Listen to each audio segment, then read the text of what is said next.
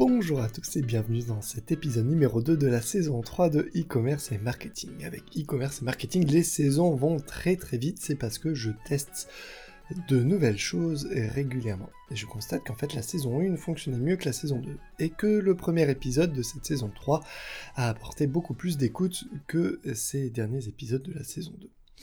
Donc en prenant ces chiffres, je me dis que ce nouveau format vous plaît un petit peu plus, des formats plus longs, plus complets, où on va rentrer beaucoup plus dans le détail.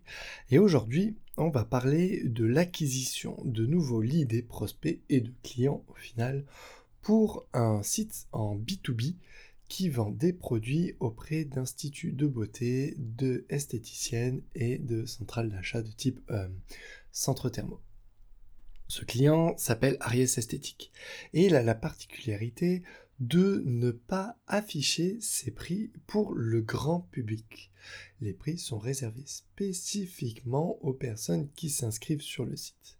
Et une fois que tu es inscrit sur le site, il y a une partie de validation qui se fait par les équipes de Ariès Esthétique. Alors, cela apporte quelques difficultés pour l'acquisition, notamment parce qu'on ne peut afficher aucun prix dans les communications que l'on fait auprès de notre cible. Les campagnes shopping sont tout à fait exclues, la mise en avant de produits sur un feed Facebook ou ailleurs également, parce que généralement, dans ces feeds-là, on va afficher les prix. Donc il faut jouer sur autre chose, et on a à notre disposition une base newsletter de 1500 personnes sur laquelle nous pouvons travailler. C'est déjà un premier point sur lequel on a pu travailler. Malheureusement, cette base a été très peu sollicitée en amont.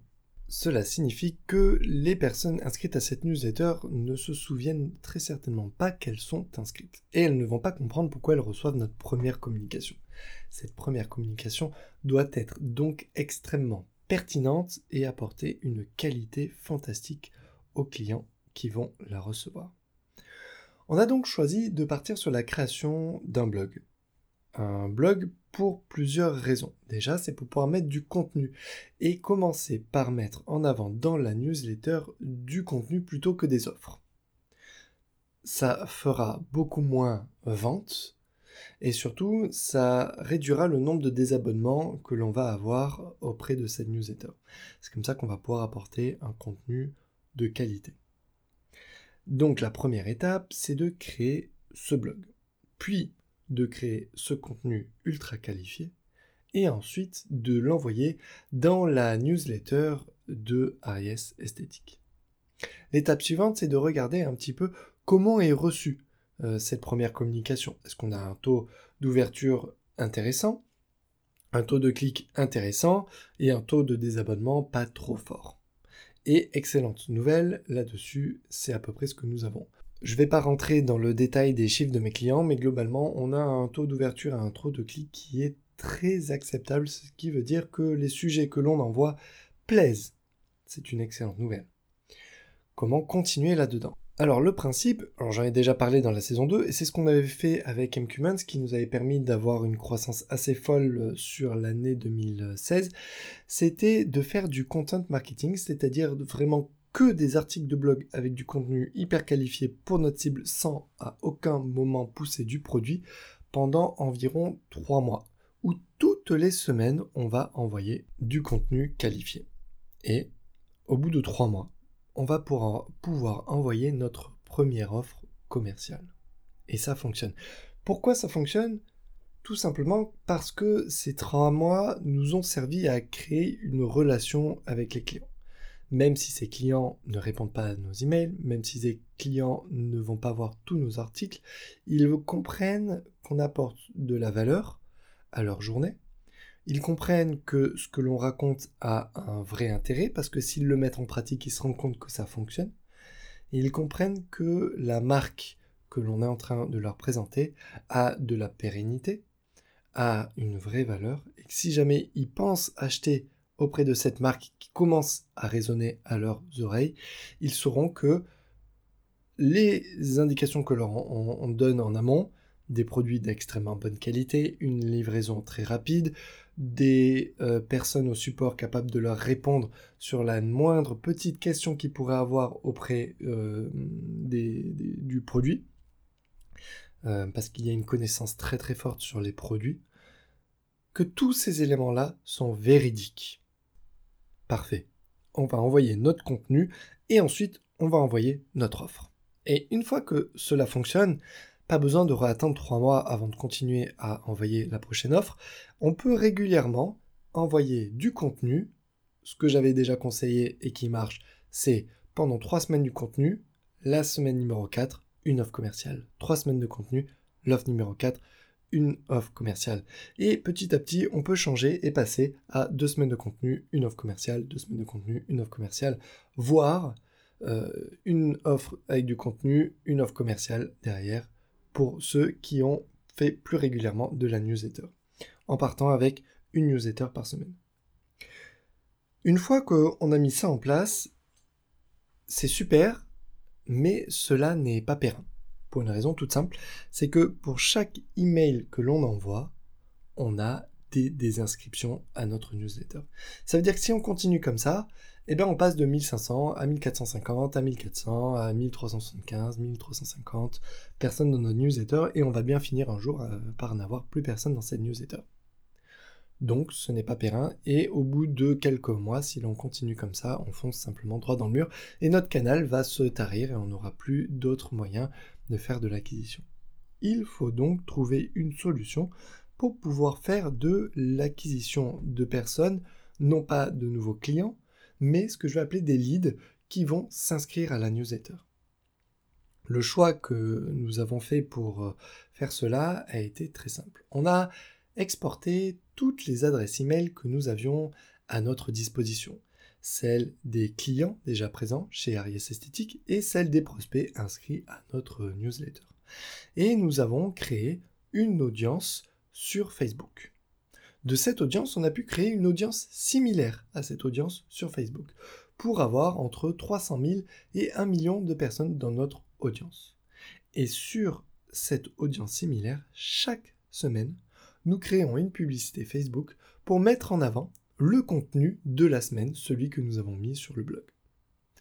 L'objectif là-dessus, c'est de faire venir des nouvelles personnes sur nos articles de blog.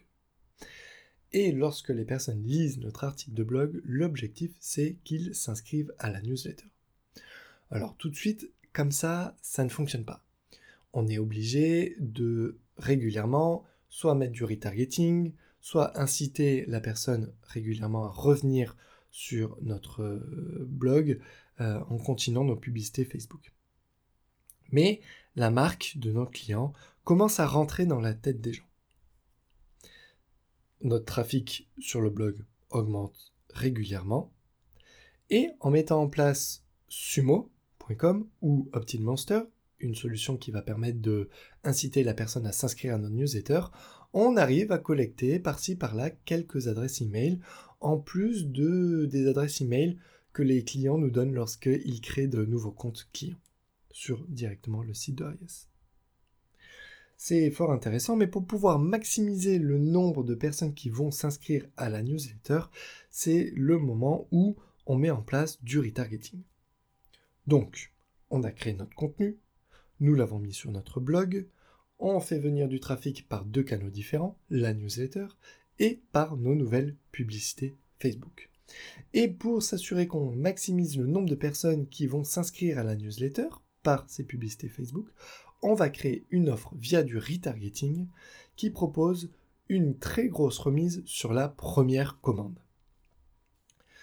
Alors, d'habitude, je conseillerais d'aller un petit peu plus loin, c'est-à-dire de d'abord mettre un article de blog en avant sur Facebook, du retargeting via un autre article de blog très qualifié, et ensuite du retargeting via notre offre commerciale derrière, parce qu'un visiteur qui arrive sur notre blog n'est pas prêt tout de suite à acheter. Et si on le retarget tout de suite, ça ne fonctionne pas forcément. Sauf que là, on a beaucoup de chance, on a une audience qui est extrêmement réceptive et on arrive à collecter énormément d'adresses email à travers ce retargeting qui propose un coupon attractif pour la première commande. Et de là, on a nos premiers inscrits à la newsletter. Et donc notre newsletter recommence à avoir un petit peu plus de monde. Donc on repasse de 1375 à 1400 personnes, 1425, 1450. Donc de semaine en semaine, le nombre d'inscrits dépasse le nombre de désinscriptions.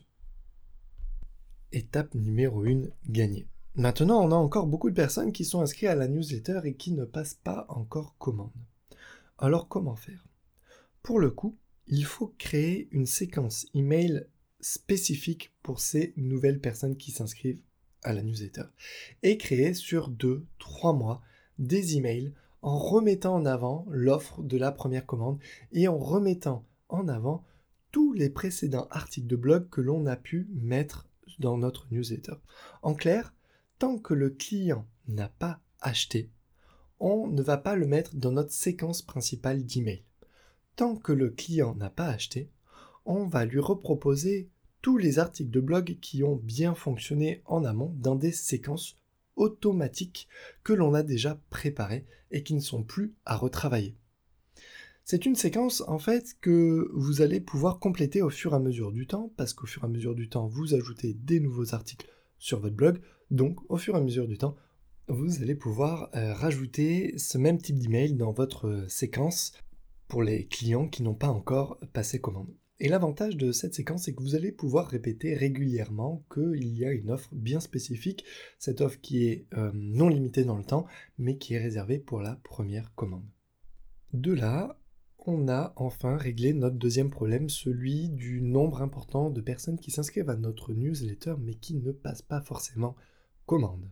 Rappelez-vous ce que je vous ai dit tout à l'heure, en ayant fait 3 mois uniquement de contenu, puis après une offre commerciale, on a réussi à avoir une croissance phénoménale avec une précédente entreprise, MQ Man.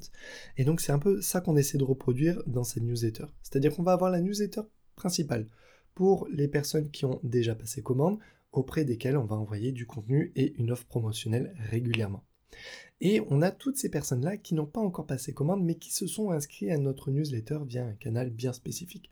Et celles-là, on va leur envoyer principalement, si elles ne passent pas commande suite à notre offre, on va leur envoyer principalement du contenu pendant 3 ou 4 semaines, puis on rappelle l'offre commerciale, puis de nouveau du contenu pendant 3 ou 4 semaines, puis de nouveau l'offre commerciale, jusqu'à ce qu'elles passent commande et qu'on les bascule dans notre newsletter principale, là où on a beaucoup plus d'offres commercial que l'on met en avant.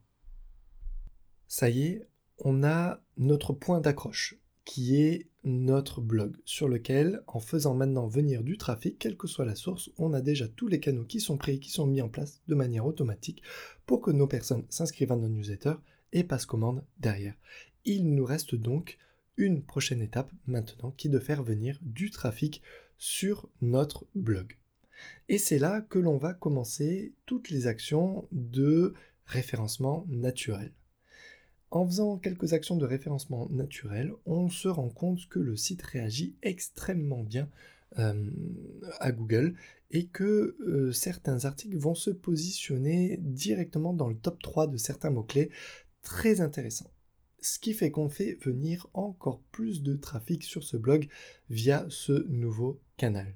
C'est une excellente nouvelle parce que ça veut dire qu'en renforçant un petit peu plus ce point-là, on peut continuer à faire monter vraiment nos articles intéressants dans Google, mais surtout, on se rend compte que d'autres fiches produits commencent à apparaître également dans le top 10.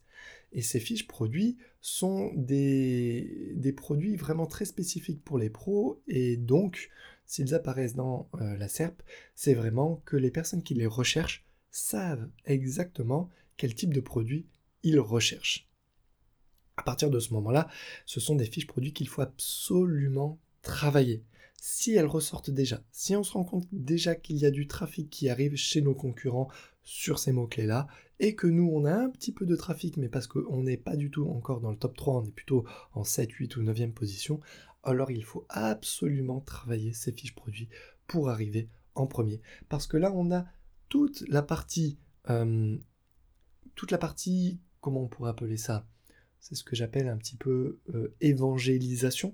Toute la partie évangélisation, celle où on va faire connaître notre marque, connaître nos produits, les bienfaits de nos produits, qu'il n'est plus à faire, puisqu'en fait les personnes recherchent un produit bien spécifique et que ce produit est déjà présent chez nos concurrents. Il ne nous reste plus qu'une chose, c'est apparaître devant nos concurrents sur la page de Google.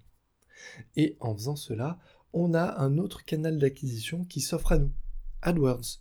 Alors bien sûr, on n'a pas accès à Shopping, mais par contre, on a des mots-clés maintenant qui sont apparus déjà dans notre Google Search Console, qui font venir du trafic sur notre blog et sur certaines fiches produits, et ce sont ces mots-clés-là qu'il faut absolument travailler pour pouvoir faire venir de nouveau du trafic sur notre site.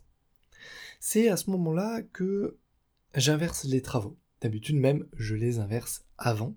C'est un cas assez particulier ici. Qu'est-ce que je veux dire par inverser les travaux ? Ce que je veux dire, c'est que là, on a commencé par faire du référencement naturel avant de faire de l'AdWords. Et c'est un élément que je vous déconseille. Simplement, on a eu une très grosse occasion là-dessus de faire venir des liens importants sur notre site pour voir comment ils réagissaient. Et on a fait venir des liens importants directement sur la page d'accueil et on a eu de la chance, ça a impacté notre blog et certains mots-clés sur notre blog sont remontés très rapidement. Ce qui veut dire qu'il y a un très très gros intérêt derrière. Mais normalement, il faut d'abord inverser le travail. Ce qui veut dire qu'il faudrait d'abord rechercher les mots-clés qui sont intéressants à positionner derrière en référencement naturel. Donc je vais d'abord, par exemple, travailler mon appareil beauté numéro 1. Que j'ai essayé de regarder en mots-clés, comment est-ce qu'il réagit sur AdWords, est-ce que ça fait venir du trafic, est-ce que le trafic qui vient sont des personnes qui s'inscrivent, est-ce qu'une fois qu'elles sont inscrites, elles passent commande, oui ou non, et si c'est le cas, travailler le référencement naturel, qui est quand même un travail qui est beaucoup plus long, où les retours sont dans beaucoup plus longtemps, et si jamais on travaille un mot-clé qui n'a aucun retour, ben on peut passer 3-4 mois à faire un travail qui ne sert absolument à rien. Donc je résume cette dernière partie. Avant de faire du référencement naturel, préférez d'abord tester vos mots-clés via de l'AdWords pour voir si vous faites venir du trafic via ces mots-clés.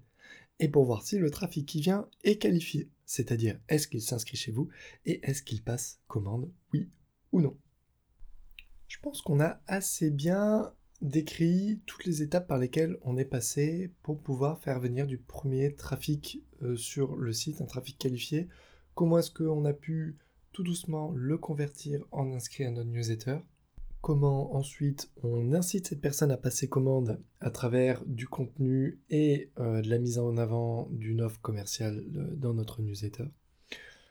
Comment est-ce qu'on fait venir du trafic sur le site pour que notre newsletter soit toujours enrichi avec de nouvelles personnes? Et donc automatiser tout cela. Je pense que c'est assez complet pour aujourd'hui, vous avez beaucoup d'infos, on est déjà à 18 minutes de podcast, on va s'arrêter là, sachant que la prochaine étape sera de vous parler plus en détail du fonctionnement de Facebook, et notamment des groupes Facebook qui sont une très grosse opportunité pour vous et pour nous à l'avenir. Voilà, j'espère que ce dernier épisode de e-commerce et marketing vous a plu, je vous souhaite une excellente journée et je vous dis à dans 15 jours car la semaine prochaine je suis en vacances et que je n'ai pas pris d'avance sur mon podcast donc il n'y aura pas de publication semaine prochaine. À dans 15 jours, excellente journée, bye bye.